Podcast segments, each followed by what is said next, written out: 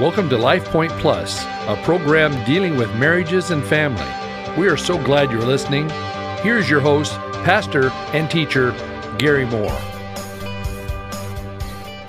Welcome to Life Point Plus. I'm your host, Gary Moore. As we closed last week's broadcast, we were just beginning to look at how marriage reveals God's forgiveness. Forgiveness lies at the heart of marriage. Two imperfect people living together, day after day stumbling over each other, are bound to cause pain, sometimes innocently, sometimes not.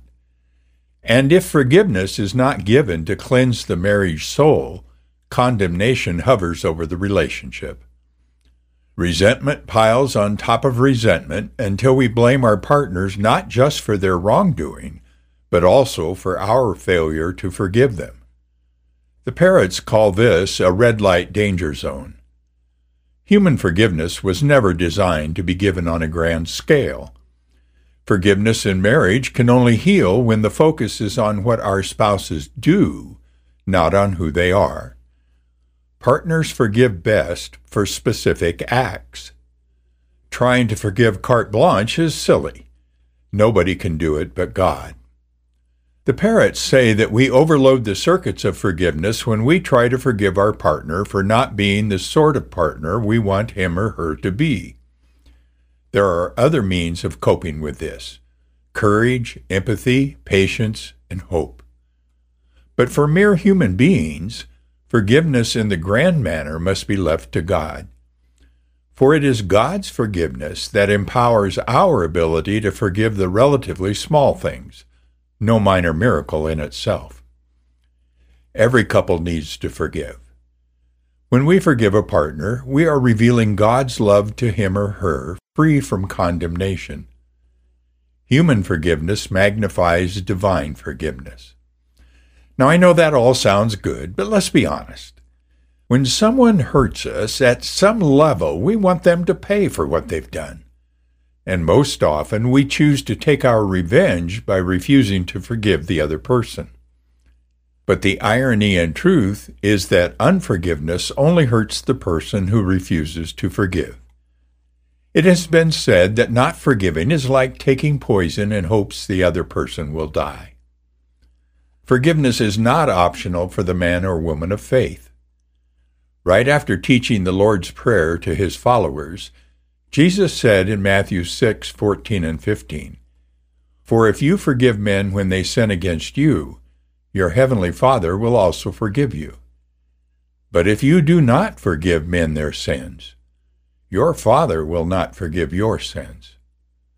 Forgiveness isn't optional. What happens to us emotionally if we don't forgive? We become bitter. And bitterness in a marriage is a relationship killer. The first thing to understand about forgiveness is that it is an act of the will. It has nothing to do with your emotions. You may feel the emotional pain of what your spouse did to you till the day you die, but it has nothing to do with forgiveness. Secondly, forgiveness has nothing to do with erasing your memory. You may remember what your spouse did to you till the day you die. Forgiveness is simply this a decision to let it go. The Greek word that translates to forgiveness is aphiemi, which literally means to send off, to release, or to let go. This means forgiveness is the act of sending away incidents that cause offense to brew in us. It means we can't keep focusing on the wrong done to us. Forgiveness is an act. This is an example of forgiveness. I forgive you.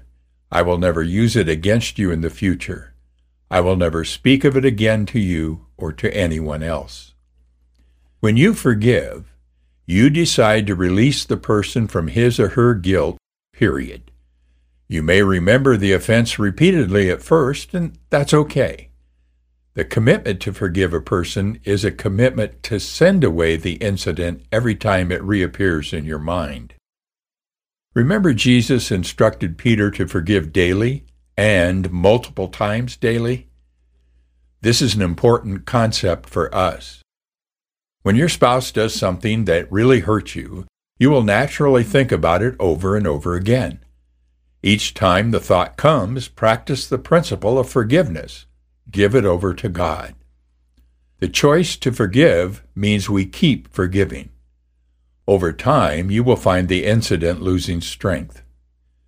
Mark Gungor says that forgiveness has more to do with your tongue than your head or your heart. According to Mark, if you're still talking about what that person did to you, you haven't forgiven him or her.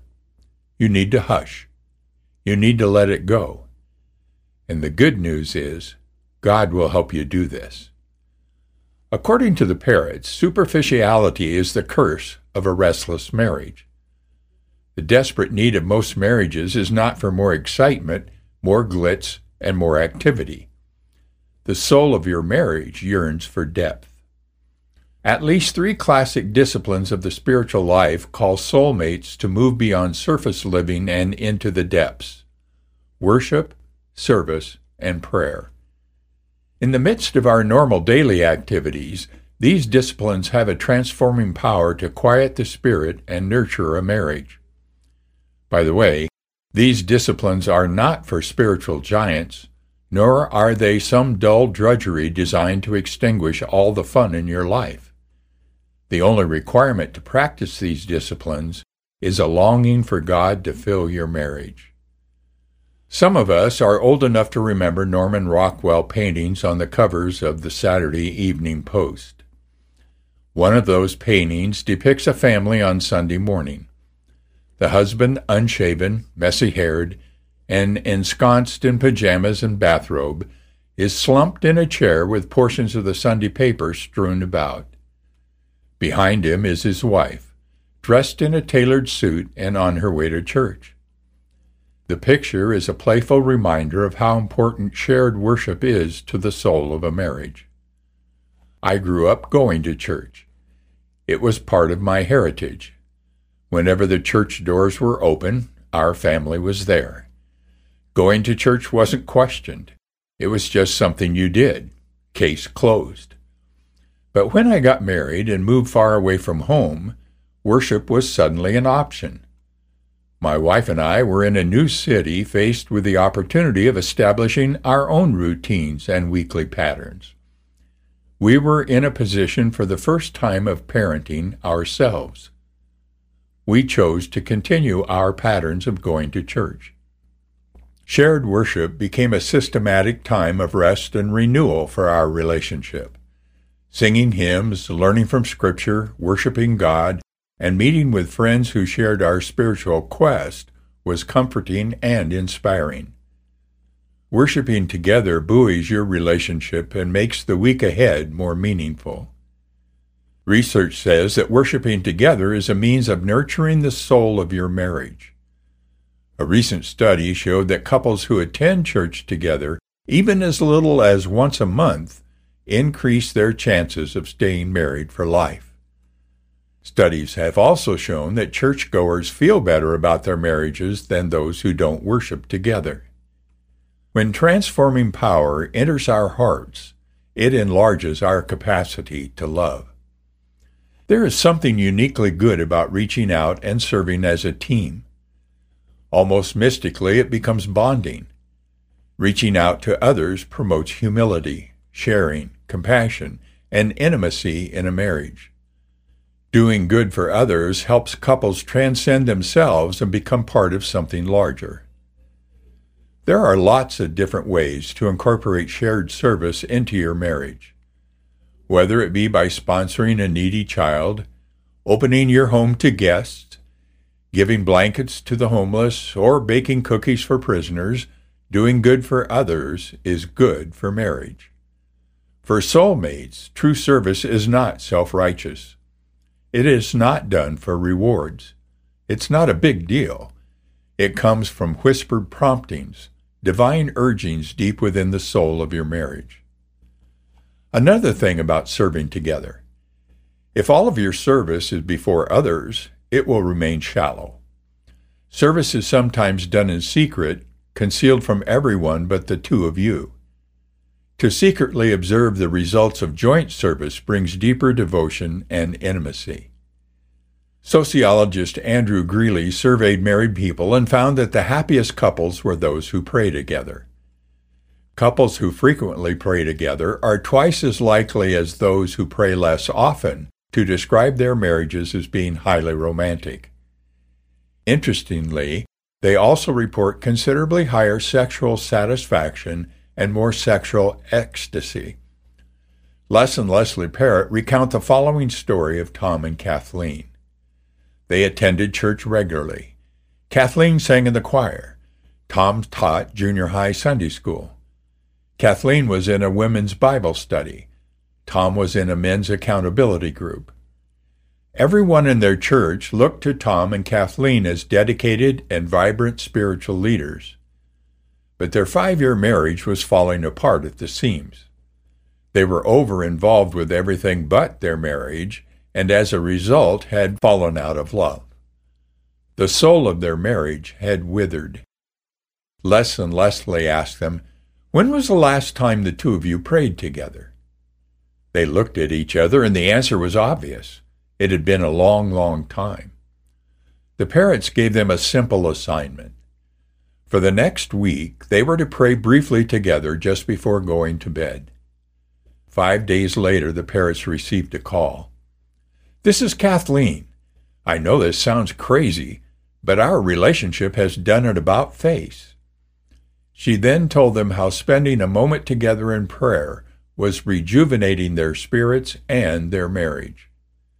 The Parrotts say that no amount of being religious can make up for the time couples spend in shared prayer. But if prayer is so good for a marriage, why don't more couples do it? Because it's not easy. Praying makes us vulnerable, and any time we let our guards down, even with our spouse, it can be threatening. And this is especially true for men. After all, our partner knows firsthand what we are really like. He or she sees us when nobody else is watching. So, how can I be completely candid before God with my partner listening in? How can I express my true hopes and fears, my pain, the sins that grip me? Well, our time is gone for today. And as always, I want to encourage you to attend one of the many Bible teaching and believing churches here in the Treasure Valley.